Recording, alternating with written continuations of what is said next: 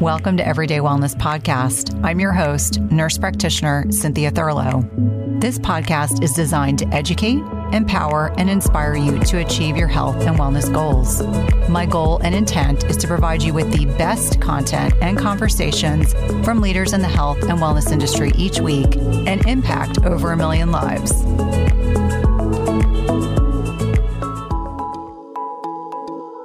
Today, I had the amazing opportunity to reconnect with my dear friend, Teri Cochrane, who's also the founder of the Global Sustainable Health Initiative and an international thought leader in longevity. She and I dove deep into the role of bioindividuality, got really granular, and talked a bit about applied kinesiology. A large amount of our focus today was on women's hormones and the endocrine system, as well as the net impact of genetics, S M Ps, especially C O M T and M T H F R, the role of oxalates, mycotoxins, aka mold, candida and strep on our health, the impact of methylation, gut health, estrogen detoxification, phase one and phase two liver detox, and ways to support our bodies.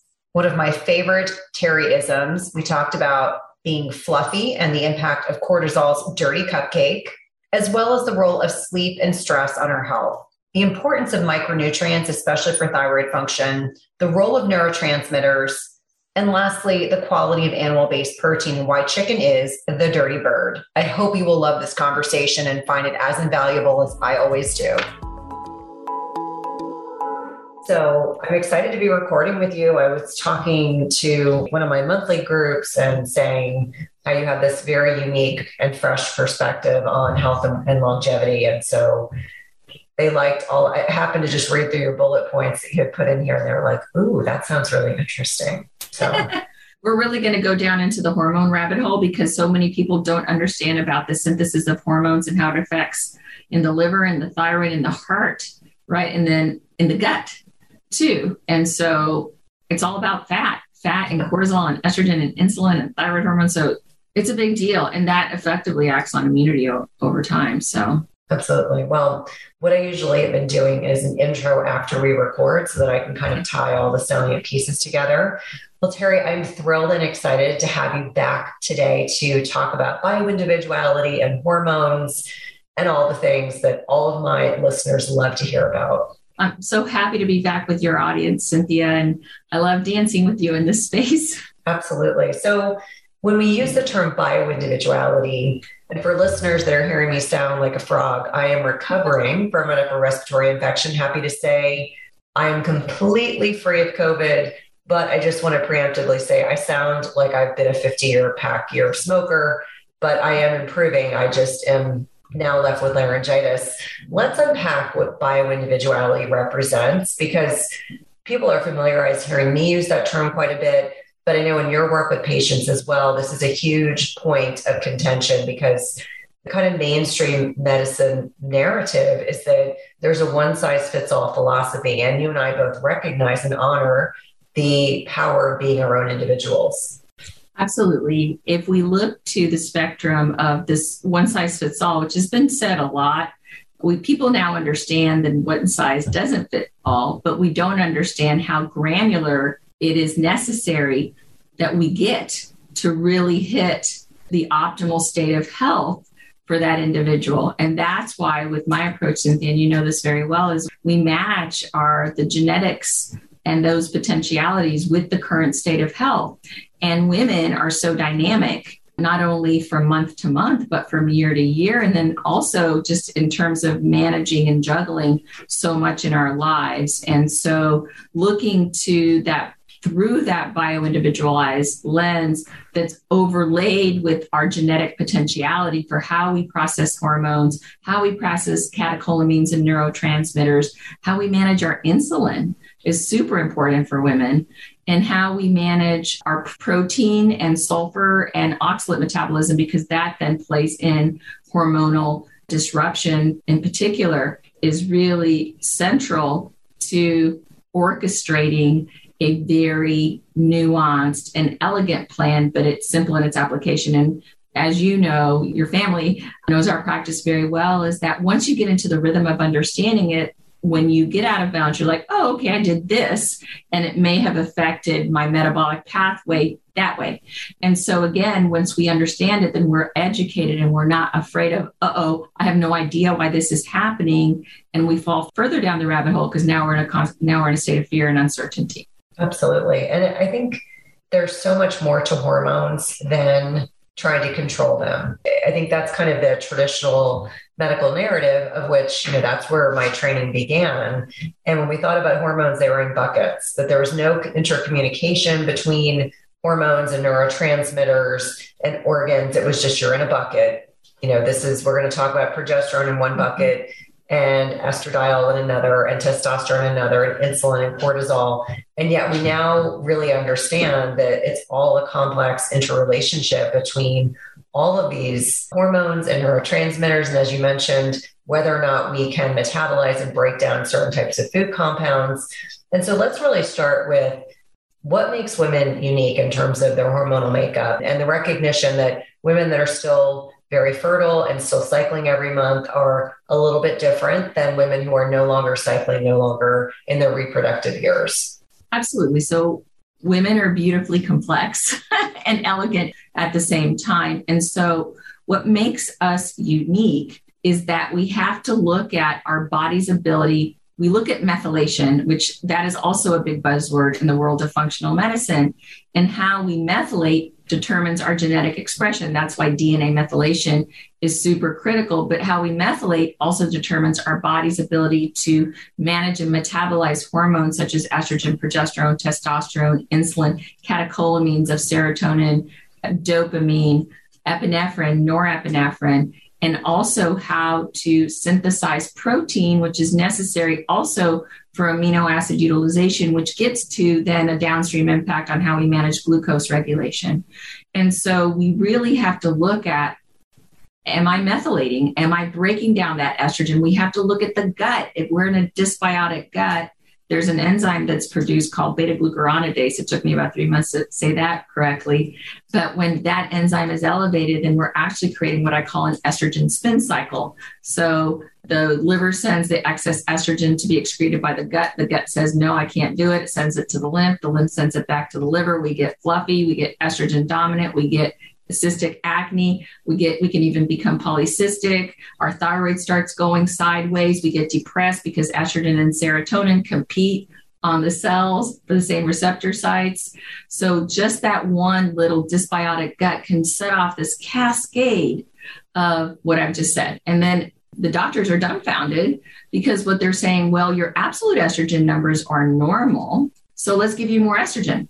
Well, that's absolutely the last thing you want to do because you're already under an estrogen burden.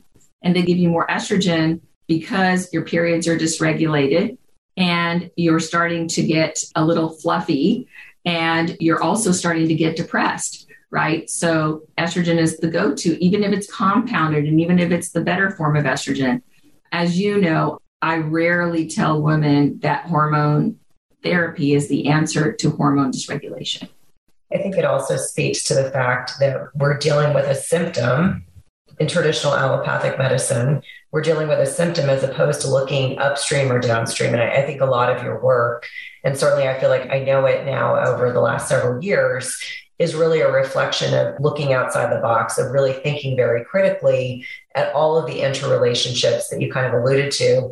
Now, dysbiosis, I affectionately refer to as weeds in the garden. When I'm trying to explain it to patients that, you know, there are good, healthy, you know, bacteria that belong in the gut microbiome. And then we have weeds in the garden to really identify that there are things we don't, that they're not benefiting us. And in fact, in some instances, they can be quite harmful.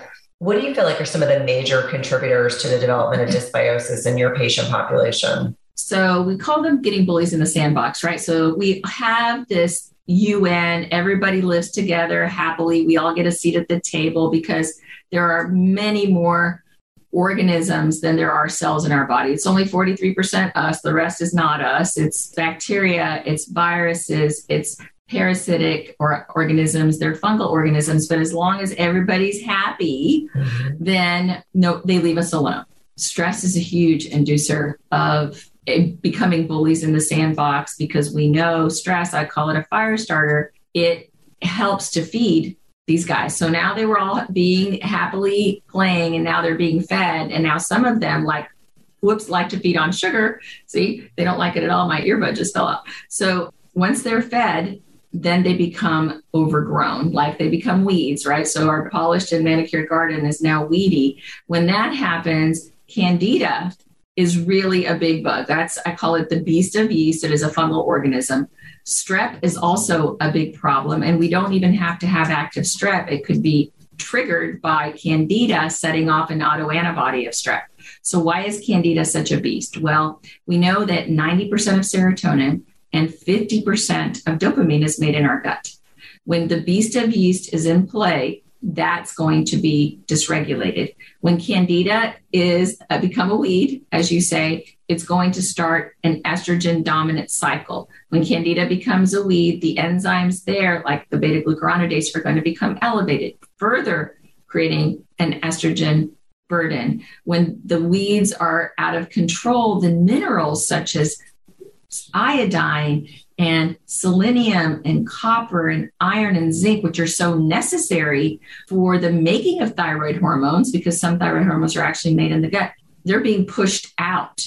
So now we're demineralized. We have a bully in the sandbox. Our serotonin is being pushed down. Our dopamine is being pushed down. We're now depressed. We're not making our thyroid hormones. So now we're metabolically out of alignment. We're recycling estrogen. So now our liver is backed up. So now we're fat malabsorbed. So now once our liver is backed up, now insulin is becoming a problem.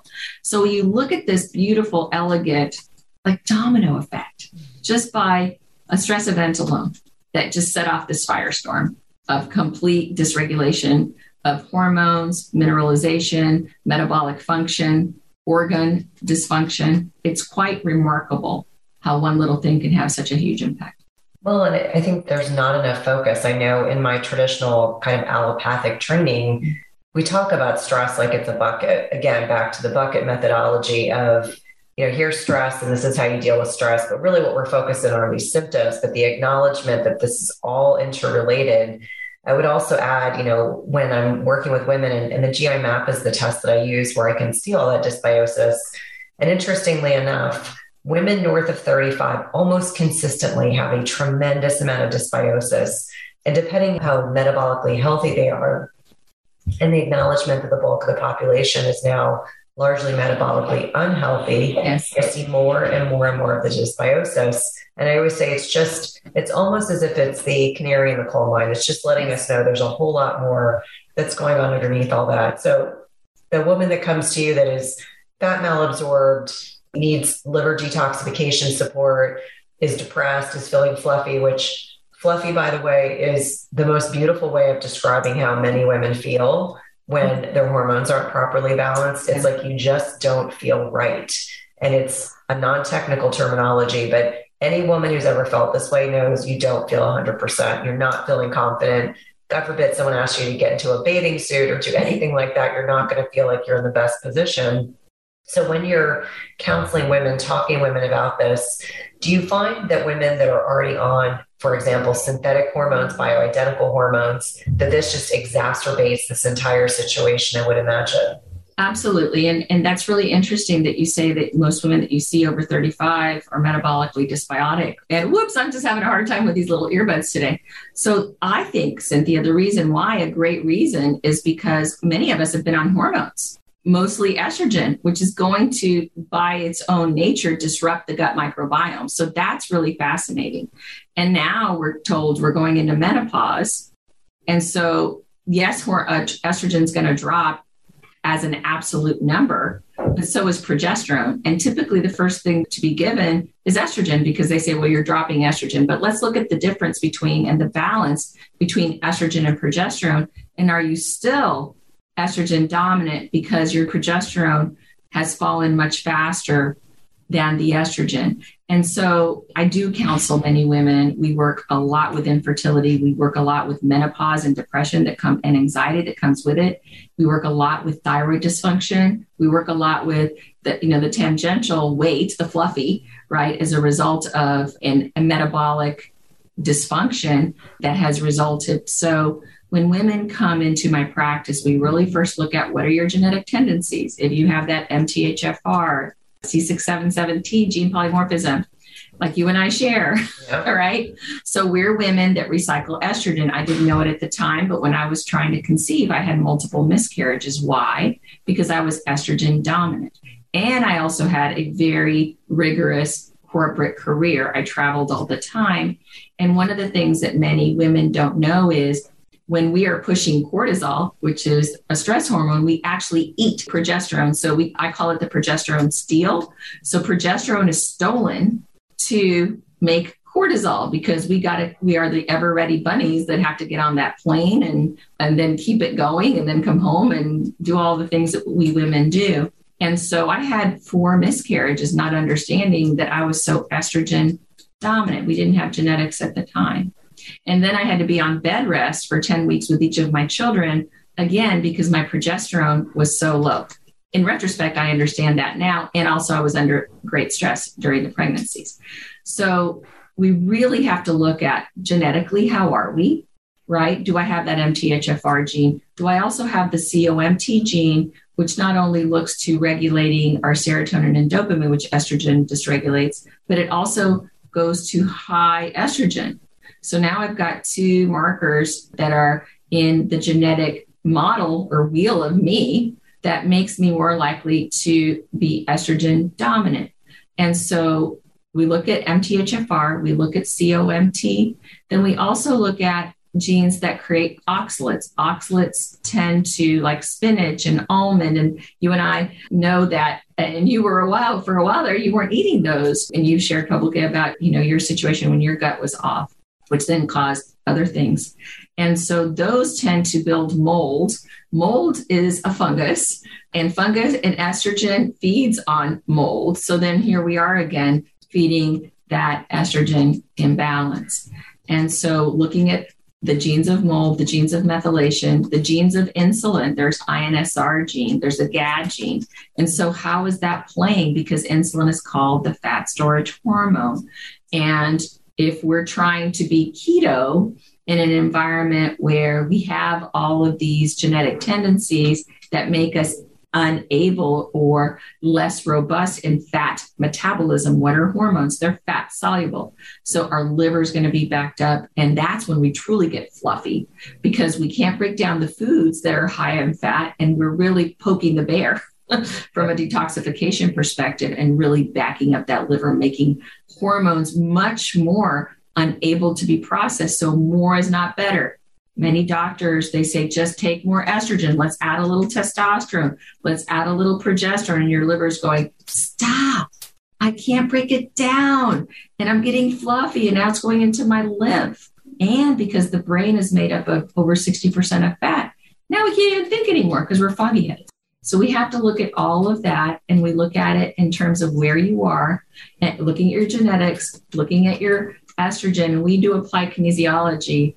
And, you know, you've witnessed it personally, how in real time, it gives us such beautiful feedback on, can you eat that almond butter? Can you have that avocado, even though it pulls estrogen because you're so fat malabsorbed right now? So we look at the foods also that compare and contain certain constituents that can either help you or hurt you. At some point, we've all been sold a big fat lie. It's called the protein misconception. So starting in the nineteen eighties, we all believed that more protein equated to more muscle growth. And I'm here to tell you, it's a big misconception. This has a great deal to do that our body can only absorb protein that's broken down into smaller building blocks called amino acids. It doesn't matter if you're consuming thirty grams of protein or three hundred grams of protein. If you don't have a sufficient supply of enzymes to digest the protein, your muscles will ultimately be unable to use these as vital building blocks. That's why it's crucial you take a high quality digestive enzyme. The one I trust and use myself is called MassZymes by BioOptimizers. MassZymes is a full spectrum enzyme formula with more protease than any other commercially available product. product with five different forms of protease. Plus, it contains all the other key enzymes you need for optimal digestion. If you're experiencing bloating, gas, or digestive distress, a contributing factor can be that your body is no longer producing as much digestive enzymes. And you can try MassZymes today, risk-free. They have a three hundred sixty-five day full money-back guarantee and is the gold standard in the industry. Go to BioOptimizers.com slash Cynthia. That's B-I-O-P-T-I-M-I-Z-E-R-S dot com slash Cynthia and use promo code Cynthia ten for ten percent off of any order. Again, that's promo code Cynthia ten for ten percent off any order.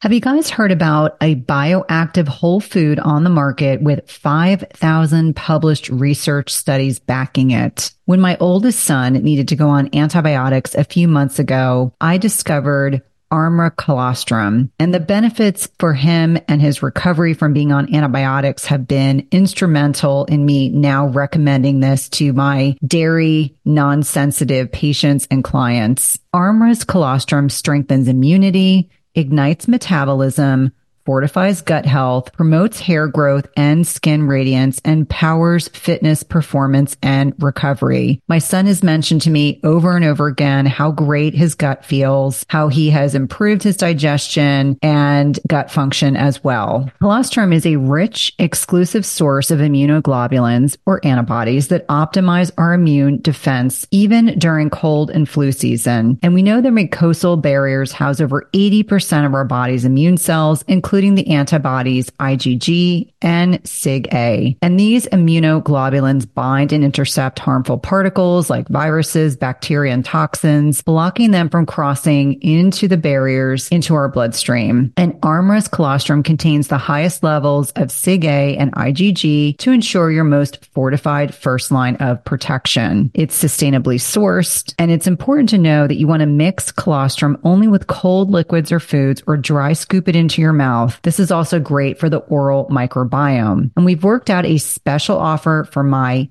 Everyday Wellness community where you can receive fifteen percent off your first order.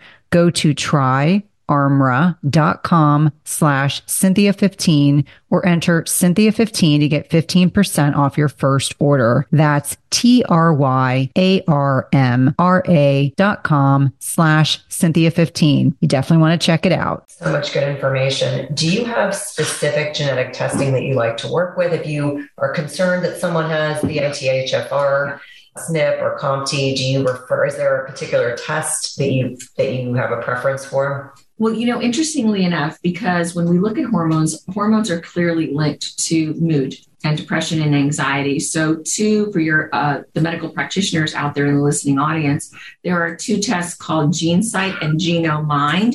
Those are both used for actually trying to see what pharmacotropics or S S R Is and S N R Is and anti-anxiety and so forth meet your genetic blueprinting. And I use it to also say, do you have that? Because it looks at M T H F R, it looks at C O M T, it looks at phase one liver detoxification, how well you can process compounds and chemicals and pharmaceuticals, right? So that's a great one. It is by order. But what I use, and our naturopath here who analyzes the polymorphisms, we either use twenty-three and me and or our Ancestry dot com. And then I kind of run it through the Cochrane Method, which really kind of layers another element of this symphony and dance that we look at. But we find those to be extremely helpful.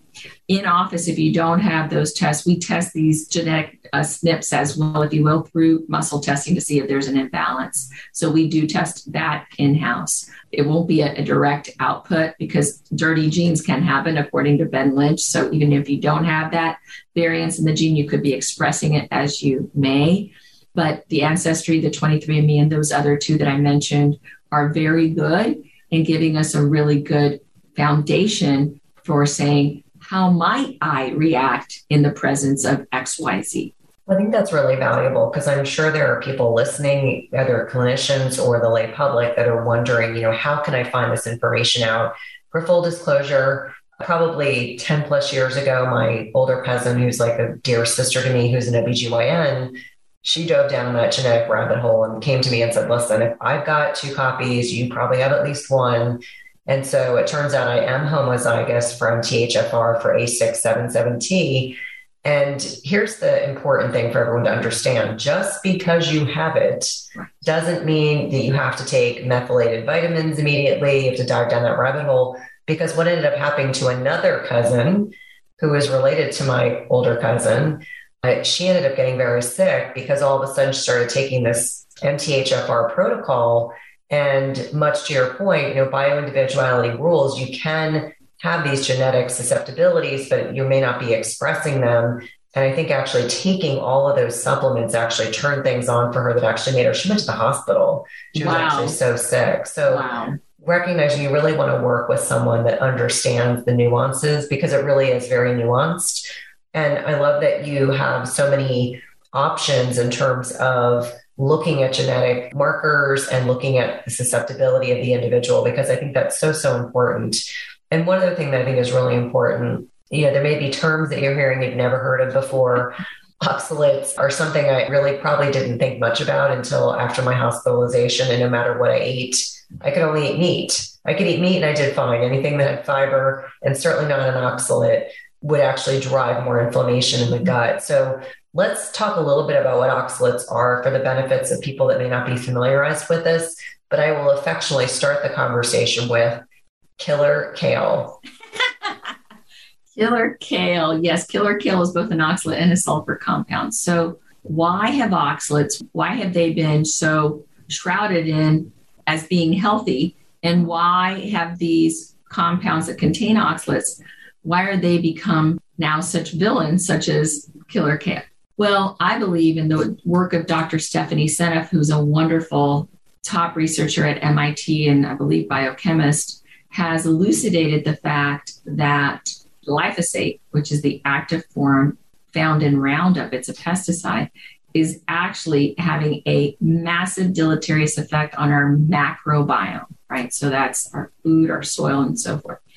And what is happening to our microbiome and then the metabolic pathways is that glyphosate has interrupted the body's ability, back to the dysbiotic gut, back to the weeds versus the flowers, is that it's interrupted the body's ability to create the probiotics, those good guys, that used to be able to dismantle the oxalates. So what are oxalates? Oxalates are found in plants and beans and nuts and seeds and certain fruits that are, they act as a protective mechanism to the plant. But the plant itself may have other wonderful properties, like spinach has iron and strawberries have vitamin C and killer kale has phytonutrients. However, when our gut can no longer manage the dismantling of that protective covering, then these oxalates can actually contribute to the feeding of candida, because now they're helping to feed mold. They also help to create crystals, which actually cut the gut, right? Because they're little crystals. They're also can be found to aggregate in the kidney and in the gallbladder, because eighty-five percent of gallstones and kidney stones are calcium oxalates, right? And most importantly, which is very little spoken about, is oxalates have been linked to myocardial infarction, heart attack, folks, because it creates this arteriosclerosis, creating plaque. So I'm here to tell you, it's not necessarily the cholesterol that may be the problem. Cholesterol actually has very positive properties. We have to look at the lipoprotein structure of cholesterol to see if it's sticky or if it's not. But absolute cholesterol numbers is a way old school way of finding out, do you have heart risk?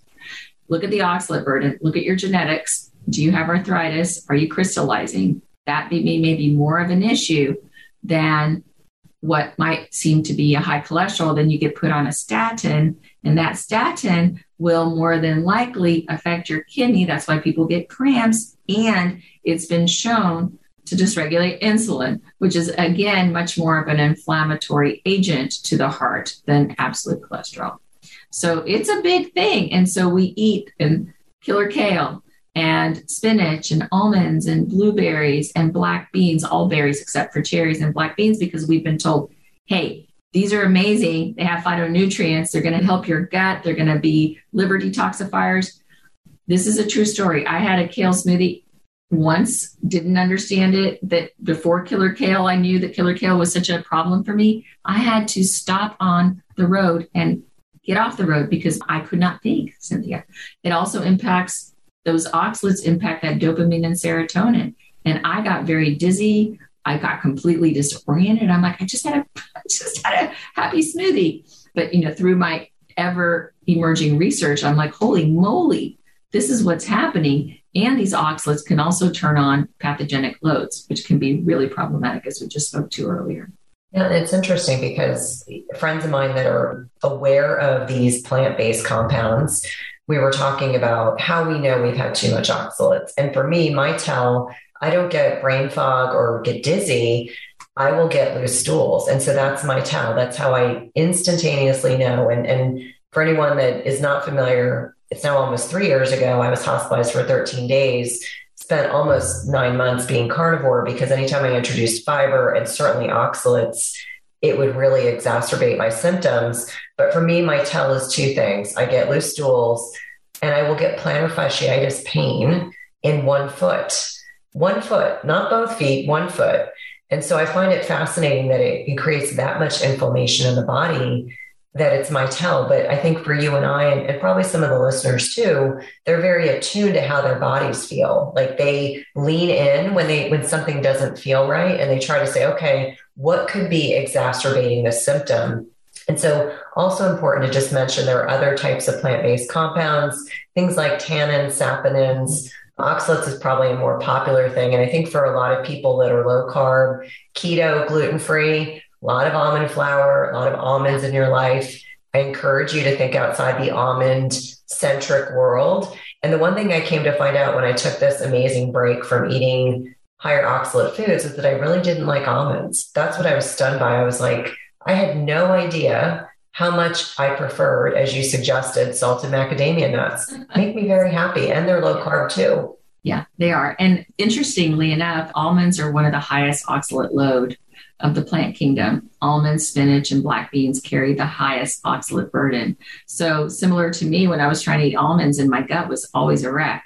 And now when I eat, my tipping point now is when I have too many oxalates, I feel like I have crystals on the bottoms of my feet. So I'm really becoming little, and you can't, it hurts to walk. So I know I better get off those blackberries and really tune it down. Now, to your listening audience, that's not to say you will never have a berry or you will never have spinach. It's just doing that beautiful dance and also being empowered and in alignment with, okay, I'm not afraid and I'm not going to freak out. Oh yeah, I hit that little tipping point. Let me just back off a little bit. And you do. And within a few days, because the body's very forgiving when we can read it and really understand what it's trying to tell us, you'll be fine, but you can't do it over time because you won't be fine. Absolutely. There's a terminology that you used earlier in our conversation about liver detoxification. So unfortunately, I feel like the word detox or detoxification has really become trendy. People don't really understand that our body is designed, ideally, to be able to detoxify on its own, but it's our modern-day lifestyles, our modern-day nutrition, our modern-day exposure to toxins and our personal care products, nutrition, and, and you know our environment that can offset this detoxification process. So can we touch on this? Because this is an area where I feel like I get a lot of questions. You know, women genuinely want to do all they can to support their bodies as naturally as possible, but sometimes we need help from the outside world. Absolutely. So detoxification has two phases. Liver detoxification has phase one, and this is what I call spring cleaning. This is where it gets messy before we put it back in the drawers, right? So in this phase one, we're creating there, it's called intermediary metabolites. That kind of messes things up. We kind of put it out there. So then the six phases of phase two liver detoxification can wipe it down, take it out, and everybody's happy. But again, back to your genetic predispositions, there are certain constituents in foods and drugs and even supplements that will slow that phase one. And if you're slow, you're in trouble. And one of the biggest and largest touted antioxidants in the marketplace today, and I say buyer beware, and this is where you need to know your genes, is turmeric and curcumin, highly touted as a master antioxidant. Well, hey, guess what, folks? If you have that C Y P two D six, just like I do, and boy, these little guys are having trouble today, then it can slow your phase one liver detoxification by up to fifty-five percent. And Cynthia, I had a woman who had come to see me for the first time, and she says, I don't understand what's happening. Over five weeks, I've gained fifteen pounds. I'm like, you're super fluff, right? So her liver and her, you could see the edema in her hands, in her feet, in her face, so fluff. What we were able to figure out is she had that C Y P two D six and she was drinking turmeric tea three times a day. That one tea alone had backed up her liver, which backed up her lymph, which made her hypothyroid and ruined her periods. So it's really interesting how, so turmeric, curcumin, if you have another gene S N P in that phase one liver detoxification, grapefruit could be a problem. That's why they say don't take your supplement or your pharmaceuticals with grapefruit. Why? Well, some people can do it because they don't have that gene, but we don't get that granular in medicine. But if you do, it can slow that pharmaceutical won't be metabolized by a third. So it just all of a sudden got stronger. And that's why we have these black box warnings on certain pharmaceuticals that say, hey, if you do this, that can happen. Well, I believe that what's happened is the scientists have said, look, if you have these genetic polymorphisms, that could be a black box. What I hope one day, Cynthia, is that when they are labeled, that they will say, if you have this genetic S N P, do not take this, right? So you don't even have to go through the experiment of that problem, which potentially could be lethal. And so that's phase one. So question for you. So the young woman that you're mentioning that was drinking that turmeric tea three times a day, with her polymorphisms and S N Ps, could she have had it once or twice a week? So I, I'm, I'm wondering if it's the frequency with which she was consuming it that caused that tipping point for her in terms of things not working efficiently, but her phase one liver detoxification being so thrown off. Right. So I think it's all the organization and the orchestration of what else she's taking. So with zinc, with vitamin C, those upregulate phase one liver detoxification. So it's a push-pull. So she could have drank that one or twice a week if she was having these other elements that was helping to balance, counterbalance that slowing of that detoxification. But also if she was taking glutathione, which also slows phase one and is an impairment in sulfur processing, then you were getting a one-two punch. Glutathione also touted as a wonderful antioxidant, but not for those of us that have impaired phase one, like me, and or sulf, impaired sulfur processing like me. So it really depends on what counterbalances are you adding to your world to allow you to manage these things. Like, for example, zinc is phenomenal for me because I am such a slow phase one. Since I've started taking, and I love zinc carnosine, I take it every day.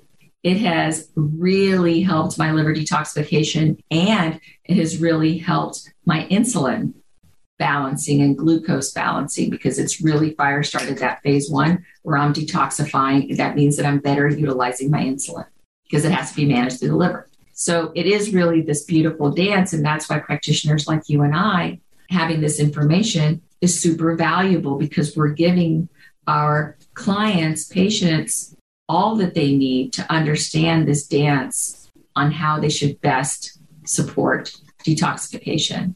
So it's really, really important. And then methylation in phase two, as we've talked about, is just like uber king. Methylation and sulfation and amino acid conjugation. I think those are the big three in phase two liver detoxification.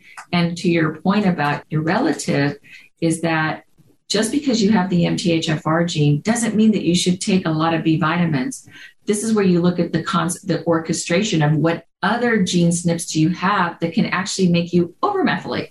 So if you do B twelve, it's actually a buzzy bee. So I say, do you have a helper bee or a buzzy bee? And if you're taking, if you're taking a lot of B vitamins, you have a lot of other genes that can be overmethylators, then that B twelve becomes buzzy. Don't take B twelve. Take choline instead. That helps to manage that out. And so you can find other ways to methylate without a ton of B or folate.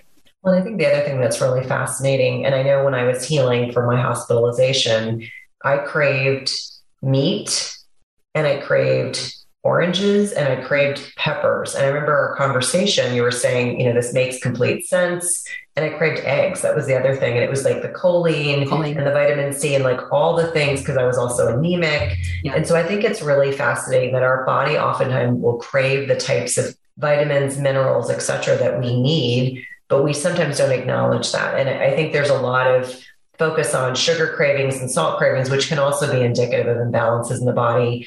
When I crave salt, I know my adrenals need more support. I would say if I want a chip or I'm craving salty food, there's something that's definitely off for sure. So there's one more phase to detoxification that occurs in the gut. And this kind of comes back to our original conversation, talking about dysbiosis, the weeds in the garden. So for many, many women that don't have good, properly functioning detoxification pathways, if they're not properly breaking down estrogen, here's the really funny thing. They'll say, but I have a bowel movement every day. And I always say, that's great. But even if you're having a bowel movement every day, you may not be breaking down and excreting the excess estrogen. And most, if not all women that at least I come across, even in menopause, even in perimenopause, are estrogen dominant. They can't get rid of this extra estrogen. How do you, like, what is your traditional kind of focus or methodology dealing with that? Great question. And again, as we've talked about, yeah, that estrogen spin cycle, especially with that dysbiotic gut and the beta-glucuronidase, it is elevated. So it depends. Calcium D-glucarate is really wonderful. So calcium D-glucarate is an aromatase inhibitor. It helps to break down that estrogen. The reason why I like calcium D-glucarate is in my studies, it also has shown that it can lower L D L cholesterol by up to twenty-nine percent. So why is that important? Because cholesterol, estrogen, and thyroid are linked. We see a lot of, when I see elevated triglycerides, I look to the thyroid. And then I also, when I see elevated T S H, I look to the liver to see if uh, triglycerides are elevated. They're sympatico in terms of another key piece of information that many doctors miss. So calcium D-glucarate can also manage all of that.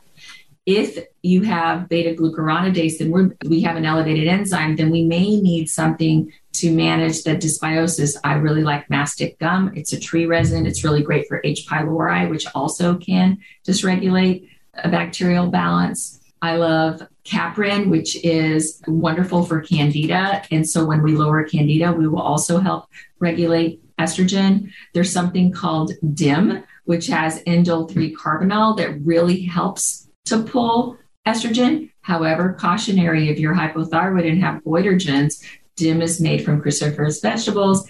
Crucifers are goitrogens, so we have to look at that nuance. Another thing we might need is, hey, we need a little progesterone.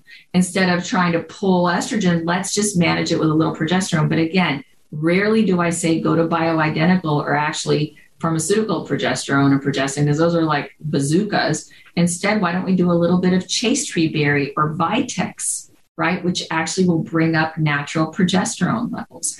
And so do we actually need to manage the cortisol that's making estrogen, because it's feeding cortisol, is that dirty cupcake, that adrenaline dirty cupcake cortisol that's actually feeding the candida, that's actually making the estrogen too high. So let's just look at the adrenals. Let's give ourselves a little bit of ashwagandha or astragalus, or some magnesium, or some salt, or again, progesterone, because we get that progesterone steal when we're making too much cortisol. So many ways to skin this little kitty, but those are really good things to look at. Again, looking at the granularity of you. Do you find yourself struggling to get a good night's sleep? If so, you may be dealing with a hidden mineral deficiency. It is not at all uncommon in perimenopause and menopause to deal with sleep challenges. And we know that one of many contributory reasons for poor sleep can be a reduction in specific minerals that help regulate sleep quality, including magnesium, which is involved in GABA, which is our body's main calming neurotransmitter. We also know that we need potassium to create melatonin. And this is a hormone that is a master antioxidant, but is also utilized to help induce sleep. We also think about things like zinc, which can balance excitatory neurotransmitters like glutamate. And if it's overactive, meaning if your glutamate levels are too high, it can prevent your brain from becoming more relaxed and inducing sleep. And lastly, selenium increases both our deep sleep and sleep duration. All these minerals matter a lot for sleep, and any imbalances or deficits can have a major impact on the quality of sleep you get each night. And that's why I love Beam Minerals. They offer a full spectrum mineral supplement that gives you every essential mineral your body needs in the right doses, all in a highly absorbable liquid form. All you do is take a shot of Beam Minerals about an hour before bed. Don't worry, it tastes like water, and you'll replenish all of your body's minerals in about thirty seconds and give your brain what it needs for deep restorative sleep. I've been using this product over the last several months. I've really been impressed with the improvement in my sleep metrics, which I like to share on social media with my followers. And if you want a simple way to improve your sleep, head over to w w w dot beam minerals dot com and use code Cynthia for twenty percent off your first order. That's w w w dot beam minerals dot com and use code Cynthia for twenty percent off your first order. Mighty Maca is a superfood drink mix full of thirty plus natural ingredients, and it was formulated by Doctor Anna Kabecka during her healing journey. Mighty Maca Plus ingredients, which include nourishing ingredients like organic maca powder, turmeric, quercetin, broccoli, parsley, trans resveratrol, pomegranate extract, and more, were carefully selected for immune support, to sustain energy, provide mental clarity, and improve recovery. It also tastes delicious. It supports healthy detoxification and alkalinity in the body, balances hormones, fights free radicals, and neutralizes lactic acid, all while increasing your energy and vitality. It helps improve your digestion and reignites your libido. It's a powerful superfood drink mix that needs to be part of your daily routine. And Doctor Anna is offering my listeners ten percent off your first purchase by using the link d r anna dot com slash Cynthia. That's ten percent off your first per that's ten percent off your first purchase by using the link d r anna dot com slash Cynthia. It's delicious and nutritious. No, I think it's really important. And, it, and it's so helpful even for me and for listeners. They know I take copious notes. I do copious amounts of preparation. And I literally, I'm like every square inch of this piece of paper in front of me because I do my intros after we record. I'm like, there will be no more space. Everything is going to be covered because I'm loving all of the Terryisms, the dirty cupcake and, you know, fluffy. I mean, all of these things really make it so much easier to understand for people that are not medical professionals, these kind of potentially intangible kinds of concepts. So, so, so helpful. And, you know, on so many levels, I think that we really do ourselves a disservice when we assume that everything needs to be, you know, the need reflex reaction is that everything needs to be a prescription medication. And so there really are pharmaceutical grade supplements that can be profoundly impactful for patients. Now let's pivot a little bit. And I think given the fact I've got this gravelly voice, the role of the and function of the immune system is very timely for about a thousand different reasons. Obviously, I know why I got sick. It was not enough sleep, husband traveling, not getting to bed on time because I'm picking up teenagers from sports. Mm-hmm. Granted that, you know, these are all choices I made. However, when we're talking about the role of hormones and immune function, I think this is particularly relevant and certainly timely. Absolutely. So we know that over seventy percent of our immune uh, system li- lives in the gut. So back to the gut. We got to start in the gut because so many hormones are assimilated and made in the gut. A lot of thyroid hormones are made in the gut. We assimilate and break down the excess estrogen and progesterone. All of those hormones are assimilated and actually broken out, and we say goodbye-bye when we flush the toilet. And so immune system function has many, many wheels, but I look at stressing the body. So you don't have to be emotionally stressed. It's not like you're having to have a, a life event to trip your immune system. The actual stressors of the body of kind of pushing that accelerator on hours on the go, lack of rest in between, the not enough sleep because we break and make hormones during sleep hours. So it's a really big detoxifier when we sleep, but it also is a way that we are operating in removing those hormones that we need and making the hormones that we need, the melatonin, the serotonin as well, that helps induce sleep. So clearly sleep is super important, and the quality of sleep is super important. That's why I have an Oura ring. I look at my heart rate variability. I look at my restful sleep. You know, did I have R E M? Did I have deep sleep? What was my heart rate? And so I look to that. And then I take things at night to help us, like magnesium. You and I both love magnesium. We love my stress mover. I take it every night. GABA is super important as a neurotransmitter that calms, but it also helps regulate so many hormones. So to the immune system, back to zinc. Zinc has been such a champion in modulating immune system function because it has so many hormone downstream impacts. It helps with insulin. It helps with thyroid function. Zinc carnosine in particular helps manage the lining of the gut. So that's a big winner. We also like to look at all really supporting the adrenals. The adrenals, they're the glands that produce the natural corticosteroids of epinephrine and cortisol. When we use them appropriately, they are amazing because they lower the inflammatory response. When we whack out our adrenals, that inflammatory, anti-inflammatory response isn't there. What is the fire starter for getting sick? Inflammation, right? So looking to really loving those adrenals.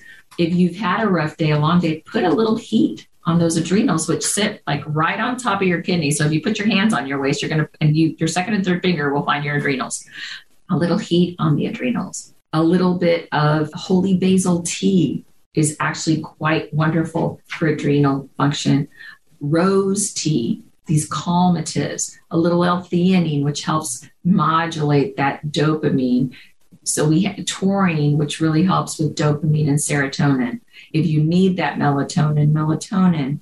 I know you, I saw one of your Instagrams where you have this like melatonin, you know, really big boy that says, oh my gosh, this is really helping me sleep. So we also have to look at melatonin because those of us that have the M A O A, polymorphism, if you take melatonin, you'll be up all night. So again, looking at those, the genetic granularity of you and if that gene is expressed. So really eating the right foods, that's going to create a wonderful gut environment. And again, if we have a lot of bullies in the sandbox, a lot of probiotics may not be good for you. Or if you have high histamine, we have to look at histamine from an inflammatory response. So if we're having high histamine and we're trying to overpopulate the gut with probiotics, that could be a problem.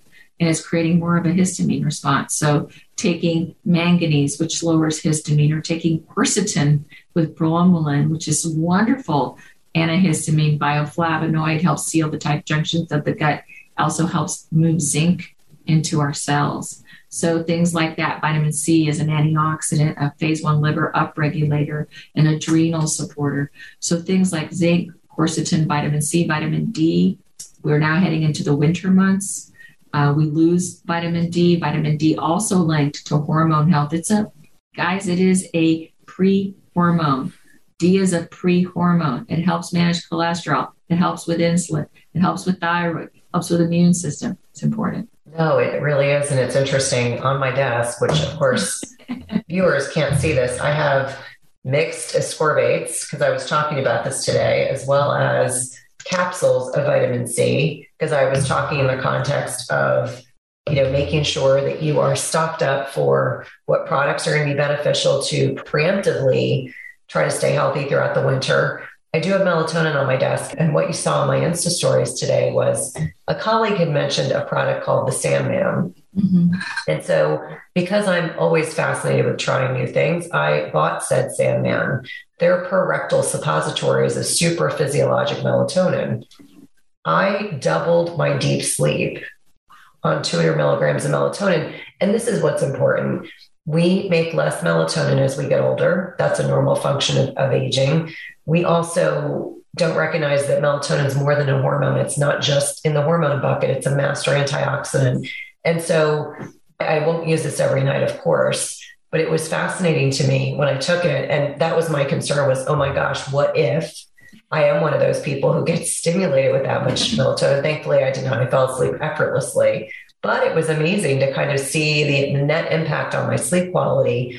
And here's the other thing. What I understand about melatonin is people can take larger doses for a short duration of time. Maybe they're trying to replenish what should have been there. But it's also more important that we're mitigating and ensuring that we are properly regulating the secretion of melatonin. This is a good example. We are recording at almost five thirty at night. Yeah. I've got artificial light on. It's getting dusk outside. I'm not wearing blue blockers, but as soon as we are done, I will make sure I put those on so that I'm not going to have an adverse impact on my sleep. And I love that you touched on this complex interrelationship between all of these hormones and neurotransmitters. There are a lot of connections that you make in your work that were so new for me that I, every time I would meet with Teri, I was taking notes. And just like that today, I'm taking notes because there's so many interconnections that we just don't learn about. Now, one thing that I do want to touch on, we talked about the role of the gut health on how we metabolize estrogen, how it impacts immune health. We talked a little bit about the net impact of our exposure to pesticides and what that can do to the gut microbiome and also small intestinal hyperpermeability. What is one thing that we haven't touched on that you think is really helpful or would be very helpful for listeners to consider when they're making nutritional choices? Because let me back up for one second. One thing that you're known for is encouraging people to consume, you know, a wildatarian lifestyle. This is a term that you have coined, and certainly working with you personally and professionally, we have been trying different types of protein. So bison is now a favorite, wild boar, ostrich, we're not sure about. We're kind of, I'm not sure that will be our first choice, but trying different types of proteins as opposed to just the kind of conventional chicken, pork, beef, if we want to say those are the most conventional options that are out there, because most, if not all of us, are not consuming enough protein. We consume far too many processed carbs, not enough of the right kind of fats, and certainly insufficient quality types of protein. Great question. And indeed, you and I and Gabrielle Lyon, we all are very pro, as, as Dave Asprey is very pro protein, because we do need that. Protein is the building block of life. And it's really interesting, Cynthia, that in order to make one strand of muscle fiber, we have to break down protein and recombine them into five thousand three hundred amino acids to make one strand of muscle. If you are plant-based, folks, that takes a whole heck of a lot of work to put together five thousand three hundred hemoglobin, collagen, and muscle are one of the largest proteins that our body needs. One of my signature discoveries, which I'm really proud of, is that I found through my clinical, empirical, anecdotal information through my clients, but also through literature that was out there as a result of trying to find a solution to an end-stage cancer client, is that the proteins that we are eating, the domesticated animal protein, in particular chicken, which has many studies around it, and then beef, pork, and turkey, domesticated animal meat contains these, in many cases, indigestible, truncated, can't be broken down, proteins by the name of amyloids. And we know about the amyloids of Alzheimer's, but we also are seeing that amyloids are related to cancer. It's related to kidney disease, related to autoimmunity, related to dementia, related to heart disease. It's a big thing that we have yet to elucidate as a contributor to chronic illness in the U S. And so where did these truncated protein structures, or why did they show up? Well, the studies show that the crowding conditions, of course, they're being fed all the wrong things, but the crowding conditions and the stress hormones are creating these protein structures in their tissue that cannot be broken down by cooking alone. And so when we ingest them, and we have endogenous, that means that inside of us, we make amyloids. And amyloids in their natural state are a balancing mechanism. They're homeostatic. They create a little bit of inflammation so the body can go, okay, I need to do something. And if our, our adrenals are working right, then it's going to do everything we need. And then we come back to balance. But when we hit a tipping point with these external amyloids, what we have found in the clinical research show, and our clinical outcomes prove, is that it's contributing to a reactivation of viral loads, of bacterial loads, of all these pathogens, which then trip the genes, which then create the symptomology. And here we go. We got this whole melee of bad boy things that we've just talked about. So I really encourage your listeners to go wild, that we found that undomesticated things that were, we really like, you don't have to go out and hunt it, but animals such as bison and elk and venison and uh, New Zealand lamb, those types of wild boar, elk, that they contain a less of an amyloid burden. And when that happens, our amino acid utilization goes through the roof. And you know, Cynthia, that I work with some of the top athletes in the world, and we have really proven this. When we make them Wildatarian, their performance equally improves, and we're maximizing the human potential by adopting a, a Wildatarian approach and then matching that genetic blueprint to that current state of health. But proteins, I say chicken is the dirty bird. Just like we have killer kale, chicken is the dirty bird. It's an inflammatory omega six. It's been linked to increasing E. coli, but we, it's the most studied in terms of the amyloid burden. We had a client who was a type one diabetic. He came to see me because he had osteomyelitis.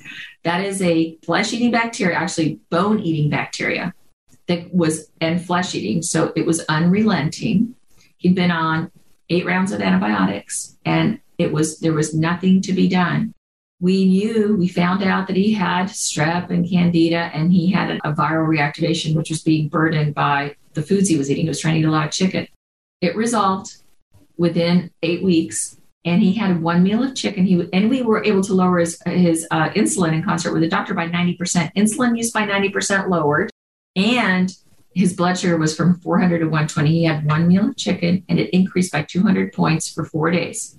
He thought it was an anomaly. He waited a month. He did it again. So chicken is really a dirty bird. And we have other options. And it's such a mainstay in our diet. And I'm telling you, folks, I have not had one piece of chicken in almost five years. And my muscle mass, my insulin regulation, my dad became a type one diabetic in adult life. My hemoglobin A one C, I just got it measured. It's four point nine. It's That's amazing. So eating and adapting a Wildatarian approach, I'm actually metabolically de-aging because my markers have improved, because I'm actually able to use those amino acids, and my inflammatory markers are much better. It's a real thing. And I think it's really important because we, my listeners are very familiar with Gabrielle Lyon's work, and it's overwhelming to them to consume that much protein because most, if not all, women are eating way too little amounts of protein. Yes. But explaining it that way, it almost sounds Darwinian that, you know, these crowded conditions create these unhealthy birds, which we then consume, which we can't break down and assimilate the protein into the proper amino acid structure that we need for our body. So it's almost like we're, you know, overfed, but undernourished. I mean, it's really kind of that, that's how I think about it. And much to your point, I think on many levels that when my family and I eat, you know, when we're very conscientious about how we source our meat, and certainly now I think bison is even more popular in my house than beef is, and we are a very meat-centric family for sure. But it's interesting to me when I talk to people and I said, when I went to Montana, we had elk. And people think that seems so strange. And I said, no, actually, you know, we're in a part of the country where elk are indigenous. And we thought we would try it as a family. We'll try it all together. We started with elk sausage. And it wasn't gamey. I think that was my expectation, having had venison and finding venison very gamey. But the other piece that I want to tie into that is I'm someone who still is fat malabsorbed. So my body naturally gravitates toward lower fat meats. And so if my family of four sit down for a steak, two of us like filet, two will have ribeye, everyone's happy. Now, if the people who love ribeye eat filet, they'll eat it, but they don't enjoy it.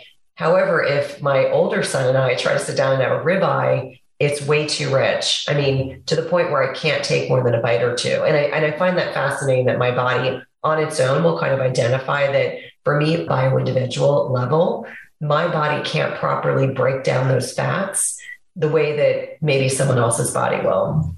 Absolutely. And that's the beauty of the body talk, right? And you've become facile in body talk, mm-hmm. right? So now you recognize, oh, I've had this oxalate. I had too much. I had a tipping point that I have plantar fasciitis or I have a loose stool. I ate this fattier cut of meat. And now I'm not, I'm feeling that fluffy fat me- metabolism impairment because you understand it. And so this is the power of the work of understanding my nature, and not in a static way, but in a dynamic way.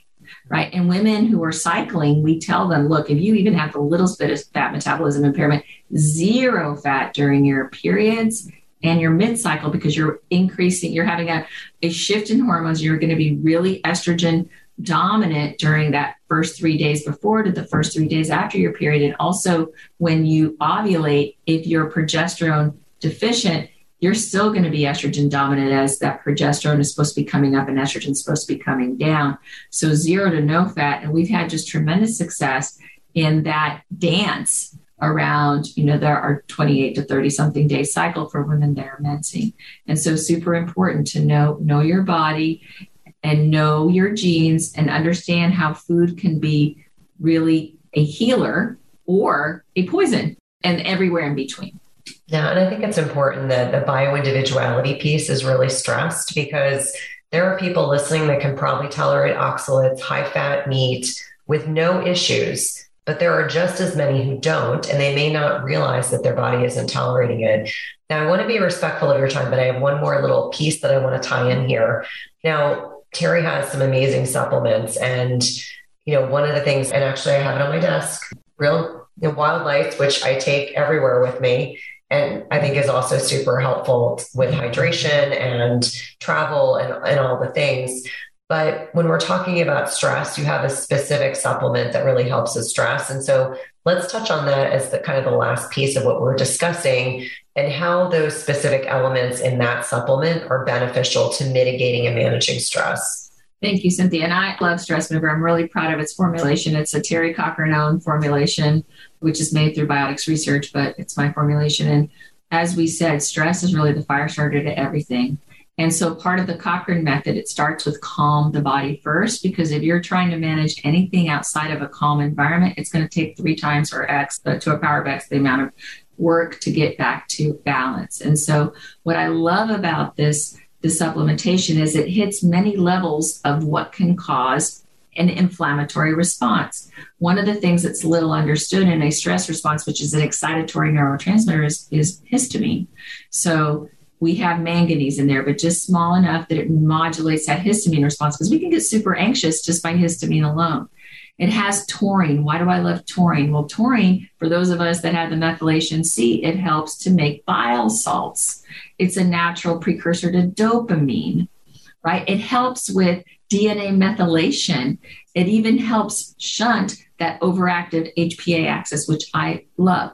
Another thing that I love is the phosphatidylserine, which is made from sunflower lecithin, not soy. Remember, ladies, soy is an estrogen, even if it's lecithin. So I chose to have sunflower lecithin in there, which also modulates the epinephrine, that dirty cupcake that we talked about. It also has a little bit of glycine in there. Why is that so important? Because trimethylglycine is so important in methylation. It helps with protein malabsorption. It helps with serotonin as a precursor to serotonin. And so these elements and a little bit of rhodiola that really helps support those adrenals. So back to that, that great adrenal support. And I have to tell you, this has just been roundly applauded as the chill pill, the God pill, the lock and load pill, because you're not going to feel woozy. You're going to feel super aligned. But it, I, another one of our practitioners that actually sells it in her company, did a Facebook Live. She said, I take it and my heart rate variability doubles at night. That's what's happened to me as well. So much like your melatonin, this is our kind of little secret sauce for improved heart rate variability at night when you need to really rest soundly, but it also locks and loads you during the day. And again, stress is the fire starter of all fire starters. So I really love that supplement and very easily tolerated even by children. Yeah, no, it's definitely one of my favorites. Well, I like all of your supplements, but it's definitely a favorite of mine. Let the listeners know how to connect with you, how to learn more about your business, and you know, the very unique perspective you provide in the health and wellness space. I am very transparent, and I am very, very transparent and say that when we first met, we recorded a podcast together in twenty nineteen. After speaking with you, I brought my older son. I realized I needed to become a patient. Then I brought my younger son with me. And I do feel that the work we've done together for me has healed me in so many ways, physically, emotionally, and psychologically. So I want to publicly acknowledge that. But how can people connect with you and learn more about you? Well, that's so generous. And, you know, I love you. So I'm so happy and just honored to be part of your journey as well. And we are on, on social media. So Teri Cochrane dot com is my website, and we are all about education. So we've just launched a new website. We've started to upload many of the blogs that we've created, and you can buy our supplements there. The Wildatarian book, Living as Nature Intended, that's on Amazon. And we are uh, to book consultations with us, myself and my naturopath. I am now not seeing clients because I'm booked through April of twenty twenty-two. So if you do want to see me, please be patient. But Doctor Carla, who's phenomenal and is trained under the Cochrane Method, has a little bit more of an open schedule. We're also coming out with, hopefully, the Cochrane Method, the teaching mechanism for this in twenty twenty-two, the second half of twenty twenty-two. Take our wild type quiz, find out what, what type of wildatarian you are. That's on our website. It's very, very interesting. And you're going to say, oh my gosh, this, this is me, this is me, this is me. And it's going to give you some education. So we're here to educate. We're here to empower. We're here to put everyone back into their sovereign power with it, information that is specific to you. So happy to be part of this podcast. And thank yeah, you for having me. Thank you so much for your time. It's always a joy. Likewise. If you love this podcast episode, please leave a rating and review, subscribe, and tell a friend.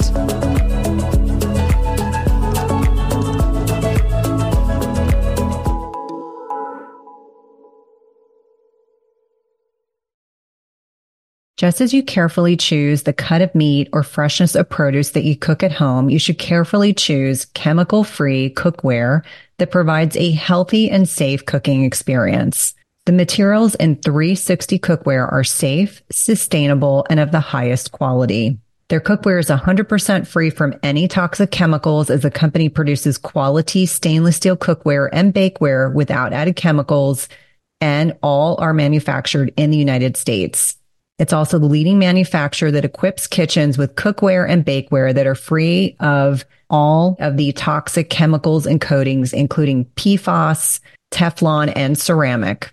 And the best thing is that when used properly, the product's construction provides nonstick properties in a product that can be passed down through generations. Go to w w w dot three sixty cookware dot com and use code Cynthia twenty for twenty percent off your first order. Again, that's three sixty cookware dot com and use code Cynthia twenty for twenty percent off your first order.